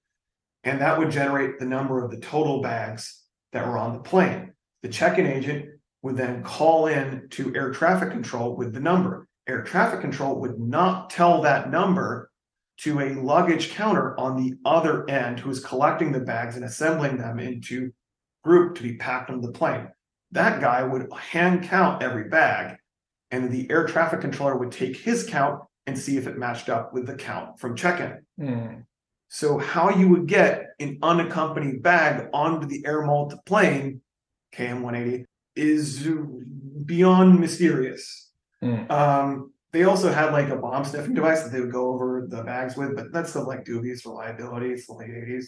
Okay, so But to this point, uh, not only has no one been able to to show how the bag could have gotten in, the the only theory I've heard of that would have made sense is that there's like various CIA officials who just think that every like everyone on the ground crew at Malta, hmm, like multiple members, were like in on it mhm. like in on the terrorist attack. Even though the Maltese police and other intelligence agencies were apparently like wiretapping them for years after this because they couldn't figure out any other way Hmm. that due to this counting system and that the bag could have gotten on the plane because you couldn't have had a person walk onto the tarmac with a badge because they would have been noticed by the ground staff and the Maltese military with machine guns Hmm. walking up to bags. And even the indictment that came down, or that the affidavit that was uh, meant for um, arraigning Masood on this year, you read it and it says the government does not know how the bag got on Hmm. at Malta. We just know it did.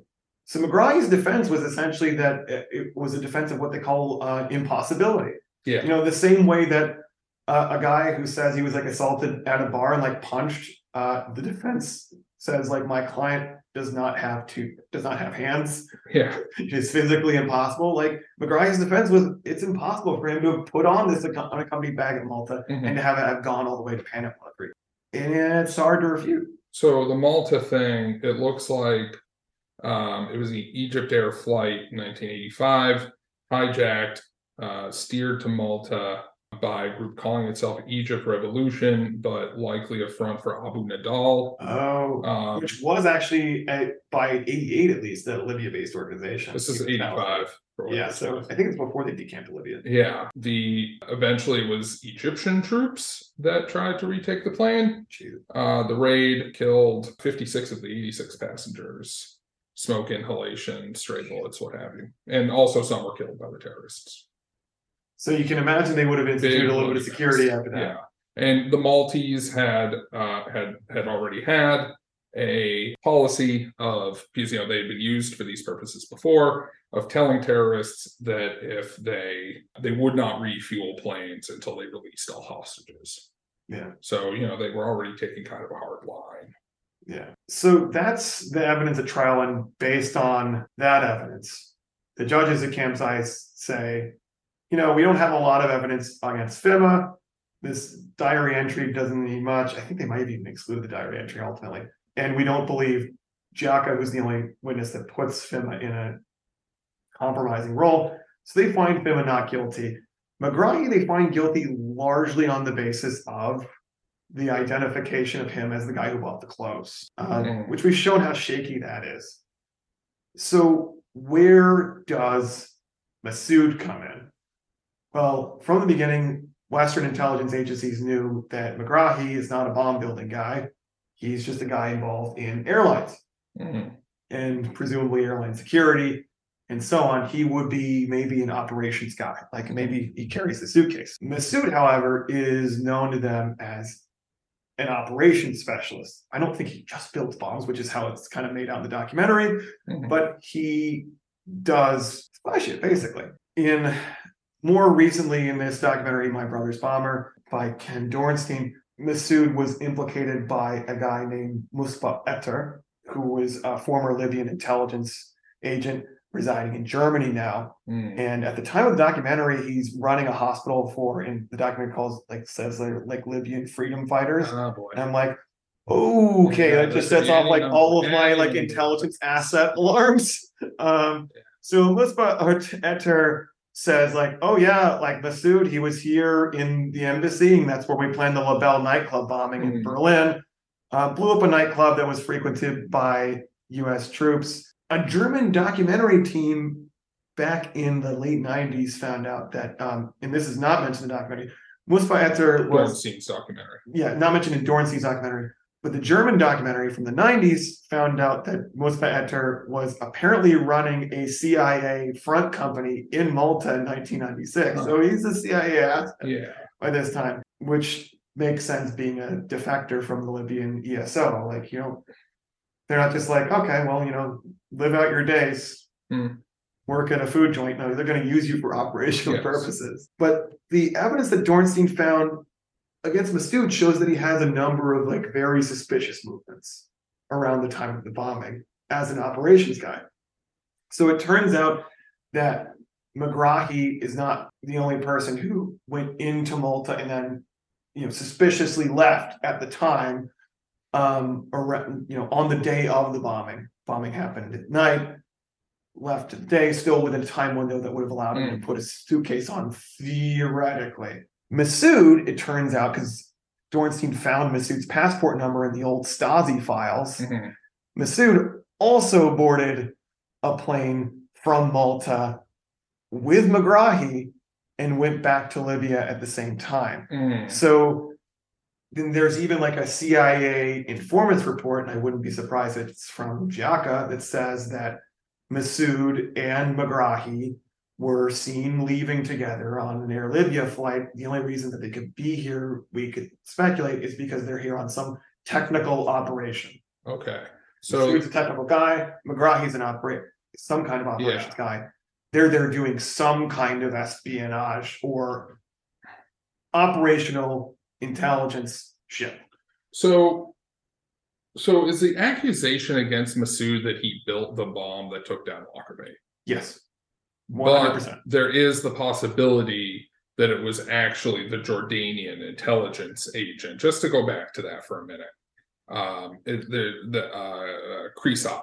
Yeah, although the logistics of that would be pretty weird. Like the, you would bring in Masood to be a bomb builder, like he did build Yeah. bombs uh, during the time when Gaddafi was resisting the various militias and factions that were seeking to overthrow him. Masood was like building bombs and putting them in cars and shit. Right. Um, so so there's two possible bomb builders for the two possible Yes. uh so Khreesat and Massoud. Massoud is kind of the uh link to the actual wherewithal to do a bomb. And this places him in Malta near the time when, if you believe that the bomb was placed on in, in the luggage compartment at Malta, where he would have been if he was planting it there. yeah. Yeah. No, Okay. that, that's So that's that's a little bit of you know get back for the Libya Malta theory, right? And a little bit more reliable, arguably because of the passport number, than you know a, a, haberdasher's memory.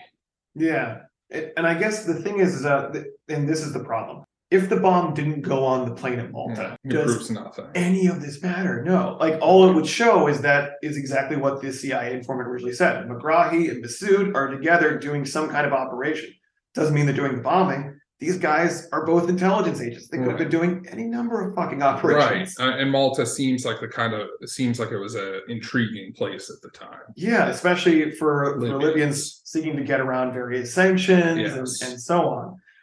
So, so Um, we have Masood now.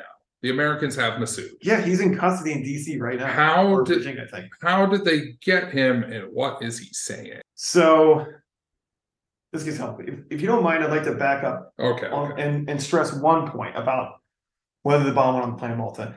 And maybe we'll talk about this in another episode, but there's a surprising amount of evidence that the bomb didn't go on the plane at Malta. It actually went on the plane at London Heathrow. yes, Now, if it was a barometric activated bomb, like the kind that Khreesat made, it would have to go on the plane at Heathrow right, because otherwise, plane would go up in the air, timer would get activated. yes. And it seems like it would be harder to set a, a timer accurately to go off if it's going through multiple airports with possible delays. Possible delays, it could just blow up on the ground. Like Yes. who knows? Yes, and that's a fair criticism, I think. At London Heathrow, two things happened suspiciously on the night of bombing. One is there that interline luggage area, the shed where that container containing the luggage that the bomb was in was held was broken into. The lock that that was on a door was cut. This was noted noted by Heathrow security officers, and that's pretty suspicious all by itself. Mm, The second thing is that the luggage loader, the guy who put the luggage into the case, uh, into that container, uh, I think his name's uh, uh, Gregory Bedford. mhm. I know it's Bedford. He loaded multiple suitcases, like six or so. Took his tea break because we are in, in Britain. Mm. Gotta take a break for tea, mate. Get up on your sports. Go to Greggs. Yeah. Get a sausage roll. Have a look at the page three girls. Page six, mate. Page six. What's on page three? If Oh yeah. Anyway, not gonna do so so. Bedford comes back after loading six suitcases, and there's a maroon brown suitcase in the container, and he says Mm. so. So those two circumstances really make it seem like maybe someone broke in there, stashed a suitcase, came back, put in the container at the op at the perfect time when they see the one luggage loader who's in the shed walk out. That would be the theory. That's all I'm going to say about at this time. There's a lot more detail that goes on because they've identified like every fucking suitcase he loaded, and the times they went in, and everything else. But We got Masood. we got Masood. We got him, folks. we got him. Masood even did it. So back in 2012, Masood, when This is just after the Libyan government fell. yeah, exactly, Masood was taken into custody by a militia, Mm, almost certainly, and this is referred to in his charging document as like a Libyan law enforcement officer, mm, uh, which is Law and order. rich. Tripoli. Yeah, CSI Tripoli. militia style, almost militia style. Um, and in custody, he's asked, Hey, Masood, do any operations outside of Libya? He says, Sure, let me tell you about them. Mm, Now, in all probability, I think there's a little more interrogation that went on yeah. than the charging document says, Mm, but they government claims that they did open-ended questions and that Masood made a spontaneous confession about his role in the Lockerbie bombing. mhm. And frankly, like when I first heard about this, I was like, oh, I mean, this kind of this probably sews it up. Mhm. And these contradictions and issues with how the bomb got on and identifying Grahi, these are all going to seem like ephemeral, Mhm. right? They're not going to seem as, as Right. strong a problems with the case as they are. Yeah. And then uh, when this charging document came out, they actually listed a lot more specific things that came out in Masood's confession than have ever been released to the press before. Mhm. And it's really weird. Mhm. Yes, like everything in this case. Yeah, folks, you know, cases go one way. You know, there are there's tantalizing leads or suggestive mm. things you can build inferences on top of. There's not supposed to be two separate tracks Right, of evidence that everything runs along towards Yeah. because they happen one way. right. Unless there's bleeding between the timelines in a quantum sense. Yeah, maybe maybe we're just in like some kind of Schrodinger quantum Yeah, state. maybe this is a Chris. and going uh, back and forth between worlds where the bomb went on at Heathrow and the bomb went on at Malta. I was gonna say Chris Fleming, but no, the director of Batman. What's the other one? Christopher Nolan. Christopher Nolan. Chris Fleming, very different guy. Oh god, we're in a badly written Jonathan Nolan movie. Very, very funny man. Uh, go go look up Chris Fleming. He's my favorite comedian. But uh, Yeah, speaking of comedians, uh, if you're looking at Paul Foot, who I mentioned, don't look up Paul Foot the comedian, who's this bizarre British man with a mullet. Oh wow. Yeah, Paul Foot, parentheses journalist, Yeah. not Paul Foot the comedian. Yeah.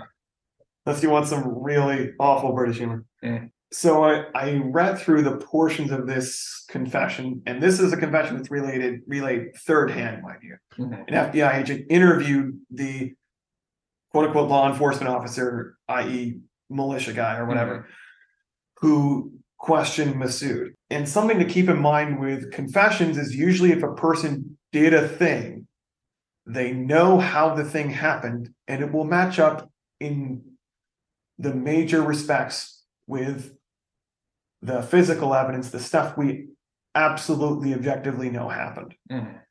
And with Masood's confession, it's seems way off at Mhm.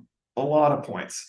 So Masood says that he made a bomb with 1.5 kilos of Semtex, which is a pretty big explosive yield. That's- All of the authorities in Lockerbie seem to agree that it was between as little as 300 grams of Semtex and maybe as much as 450 grams of Semtex. mhm. Uh, and I believe the expert that the government actually relied on said that it punched this little hole that I talked about in the plane with about 340 grams of Semtex. It had a like pretty precise estimate. Mm. 1.5 kilos is like almost five times as much, Yeah. four to five times as Bigger much bang. Semtex. And it's also like a much bigger volume. This is orange putty, which Yeah. Masood in his confession referred to as dough. Mhm. And I'm not going to say at the outset it's impossible, Right. but it seems really hard that you could have fit it inside the Toshiba radio. Mhm. This little cubic amount of, you know, 300 grams of Semtex or 340, you could fit that in. And keep in mind, you also have to fit in this like timer circuit Yeah. board and all the other circuits and speakers. And the way that the prosecution said that the bomber fit this in the Toshiba radio is they took out the cassette cartridge, put this in with timer, Mhm. they, and there would be like basically no space left over. Yeah. But this is kind of burying the lead, I'll admit, because uh, he doesn't mention the fucking radio in his Hmm. confession at all, Ah. which is the most like obvious part of the bomb. Is like, Right. where did you put the bomb? I put it in the radio. It just none of that. Instead, he says he took the dough, which is how he talks about the plastic explosive, Mhm. and the way that he evaded detection Mhm. is that he molded the dough around the metal parts of the suitcase, which is just the perimeter of the suitcase. Yeah. It's just not how it happened. Right. He also gives Yeah, a there's no physical evidence for that. yeah, and uh this is kind of the most like crucial part. I think Th- there's other issues which you could you could ascribe to just bad memory or transposing different events Mhm. over time because this is decades ago, right? Yeah. But that one, it's just like, how did you make the bomb that blew up the plane? And there's no Or radio. the basic thing they're accusing him of. There's no radio. It's a much bigger bomb. It's not the bomb to the plane. So Masood says that he actually bought the clothing, Hmm. that he was the buyer at Tony Gauci's place, and that he bought it on the morning of the bombing. Does he more closely match the description? So I would none of us have a picture of Masood from the time, and Hmm. I don't know Masood's height. He is more dark. He he's a, a dark skinned like Afro Libyan Uh-huh. man. Yeah. So he would more closely like match the skin tone part, Okay. but I don't know if he matches anything else. Mhm. Um, a lot of people who study the case say that the description really closely matches a PFLP GC Mhm. adjacent member named Abu Talb who was in Malta Okay. in November of that year and, and probably would. I haven't seen a picture of him. Mhm. He has been given total immunity, that guy. But he says he bought it on the day of the bombing. And the thing is, is if if everything else, if you followed everything else with this identification, it's supposed to have happened before the Christmas lights are turned on, Mhm. which by December 21st, the day of the bombing, they're on, they're on. Yeah. Um, it's supposed to have happened in the afternoon and at night. Mhm. and when it was raining. And uh, none of those are true about the morning of, but also like there's something just weird about like him that he arrives in Malta, he sits at a hotel for three or four days. Supposedly Megrahi, Megrahi and Fhimah like come to his hotel room and tell him, okay, set the timer for 11 hours. And by the way, you need to buy some clothes. Mm, even the government has a has a problem with the clothes thing because they know that their identification of Megrahi as the clothes buyer is like essential to their case that Megrahi was yes, the guy. Um, who so, they already convicted. so they wrote down a kind of crazy solution, which is that Megrahi bought some of the clothing in the suitcase, Um, and then apparently on the morning of the bombing was just like, "This ain't enough clothes. mm, yeah. You got to go buy some yeah, more some clothes." Clothes. Yeah. Okay. Well, would it would it have been enough clothes? I mean, you know, I'm trying to. He already has like seven items of clothing and an umbrella from Right. Mary's house stuffed in there. Yeah, it's an, it would be enough to throw off suspicion or whatever other purpose the clothes are supposed to do. Yeah. Um, Yeah, and they would know that. yeah. Again, trying to steal man, trying to do mirror. Trying to. Uh, it's it's it's a really weird theory, but if I'm if I'm being like true like steel man about this, I would say his memory's all fucked up. Yeah, He he maybe he didn't buy the clothes. He just knows that they're asking Right. about clothes, so he tells them that. yeah, yeah. You know, another small error. He says he came to Malta and Megrahi and Fhimah meet him at the airport from their own documents on the same or you know, charging document. Their documentation shows that Megrahi wasn't in Malta when when Masood arrived, so he wouldn't have been able to meet him at the airport. Yeah. He was out in uh, Czechoslovakia, Switzerland. Okay. But then he supposedly does this all on the day of the bombing, which is he meets Megrahi at 7 a.m. sharp. He's told by Megrahi, set the timer for 11 hours. Um, this would, we know that the bomb exploded at 7.03 Mhm. p.m. Yes. on the 21st, so that would put the 11 hour timer starting at 8.03 a.m. Yeah. So apparently he like is at the hotel, sets the timer at 8.03 a.m., goes and buys some clothes, Mhm. or maybe let's just get rid of that. Yeah. Maybe he doesn't buy the clothes Yeah. takes a taxi to the airport and he gets the airport in time for the 8:15 a.m. to 9:15 a.m. check-in for the Air Malta flight. Drops off the suitcase with Fhimah, who met him at a pre-instructed point. And then it says that Fhimah takes the bag and walks behind the desk where the Air Malta employees are and puts it in the scanner. Right. Which is not normally how it works, right? Normally the employees do that. I believe there was no scanner at um, the Malta airport at the Oh. time, for one thing. But also, he said they, uh, I mean, they must have asked him like, how did the bag get through? Because the Right. thing that everyone wants to know is how the fuck did this bag get on? Yeah. What means did you use to get it on? And he just says Fhimah put a tag for an American airline on there, and then put it on the conveyor belt. Hmm. So how would it get on the Air Malta flight? Right. Yeah, because a conveyor belt would be taking the luggage. And how did it evade the count? Right. Like these are still. This doesn't answer anything. No. like the best I can figure is like you have to believe that some Air Malta employee was in on it and Right. like deliberately messed the count. Then another one also was in on it and also Mhm. messed up the count. And that they somehow like also paid another employee because they don't actually know what role they're gonna have on the day of the flight Right. Because they do random assignments. So, so it seems to me. So, so I the the answers actually seem like they would be pretty obvious to our listeners, but just to go through them, uh, why would Masood uh, tell this story? Why wouldn't he uh, proclaim his innocence? Um, because he's in the custody of a, a ruthless militia Right. that wants to kill him And then he's in for the being an enemy of the people. Right, and then he's in the custody of the Americans, uh, you know, the guys who ran, you know, Guantanamo. Yeah. Now, um, I think it's possible actually that regardless of what he actually did, Masood might just fold Yeah, and cooperate with the US authorities. He might cut out a plea because he's 71 years old. right. His whole family's back in Libya Mhm. in the half that is controlled by the US backed government, Yeah, uh, the Viva government. And also, he's not even the main guy that the US wanted. They wanted Sanusi, the head of Libyan uh, right. ESO at the time. Yeah, And Sanusi's still in Libya. Uh-huh. And my understanding is that the Libyan government had plans to rendition him out of the country the way that they did Masood, Uh-huh. but that his backers are powerful enough that they knew that they could make the south of the country even more ungovernable Mm, if they were to seize him. yeah. And and I mean, there's just an aspect here of, of just this is a case where like the narratives that came out of it really came from this era where the US was on this like revanchist Mm, imperial warpath of just picking fights. right. Especially with world. bums. You know, with with with people who couldn't that effectively hit back. Yeah, like exactly. They were trying to just find a whip. Not saying that. Libyans are bums, just you know, it's a boxing metaphor. Yeah, yeah, yeah.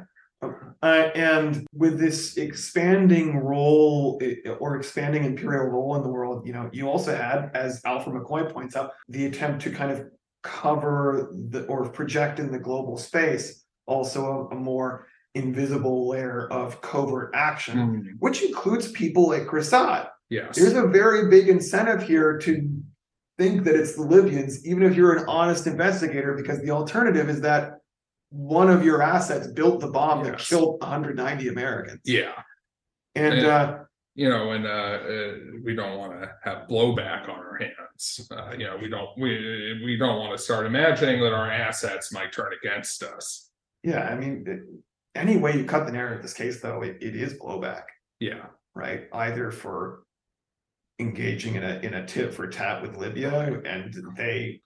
Well, I mean, it's find a means revenge. Yeah, I meant specifically the type of blowback, which isn't what Chalmers Johnson meant when he right. used the term, but the specific type of blowback, like we develop these assets and then they turn on us, which might have been the case with the Jordanian bomb maker. It Yeah, he definitely may have been a triple agent who was just like I like committed to the cause the whole time, right. or committed to making two million dollars. Right. And, you know, we have seen other, you know, like most famously, the Afghan Mujahideen and, you know, Osama bin Laden. Yeah. So it, there's a there's a less a cunning of history than just like a stupid cunning of history, Yeah. where like the U.S. just builds assets and builds them in in such a way that it its chief like imperial fighting is fighting the assets that it put Yes. out there, which you know is the, probably the story of the last thirty years. Mm, Um, it might be the story here too, but in all humility, we don't know. I do think that I can say that there are serious doubts Mm. and oddities with this case. This is not a normal case. no. And you would think for the biggest mass murder of Americans before 9 11 that this would be a straightforward case. Right. And they act like it's a straightforward case. It's very much not. And Right. that's that's prior to and before you get into any conspiracy theorizing. It's Mhm. conspiracy either way, Right. but you would think they'd be able to identify with some certainty who did it.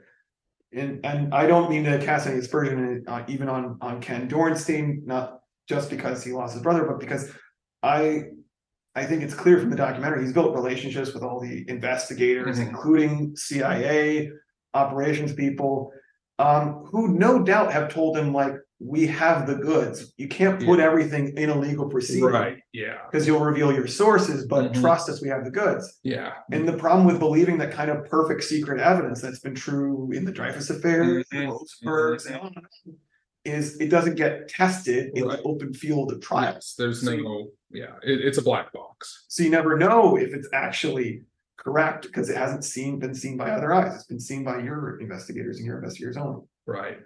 So I guess that's where we'll leave this one. Yep. A murk of evidence, a murk of, you know, geopolitics and parapolitics.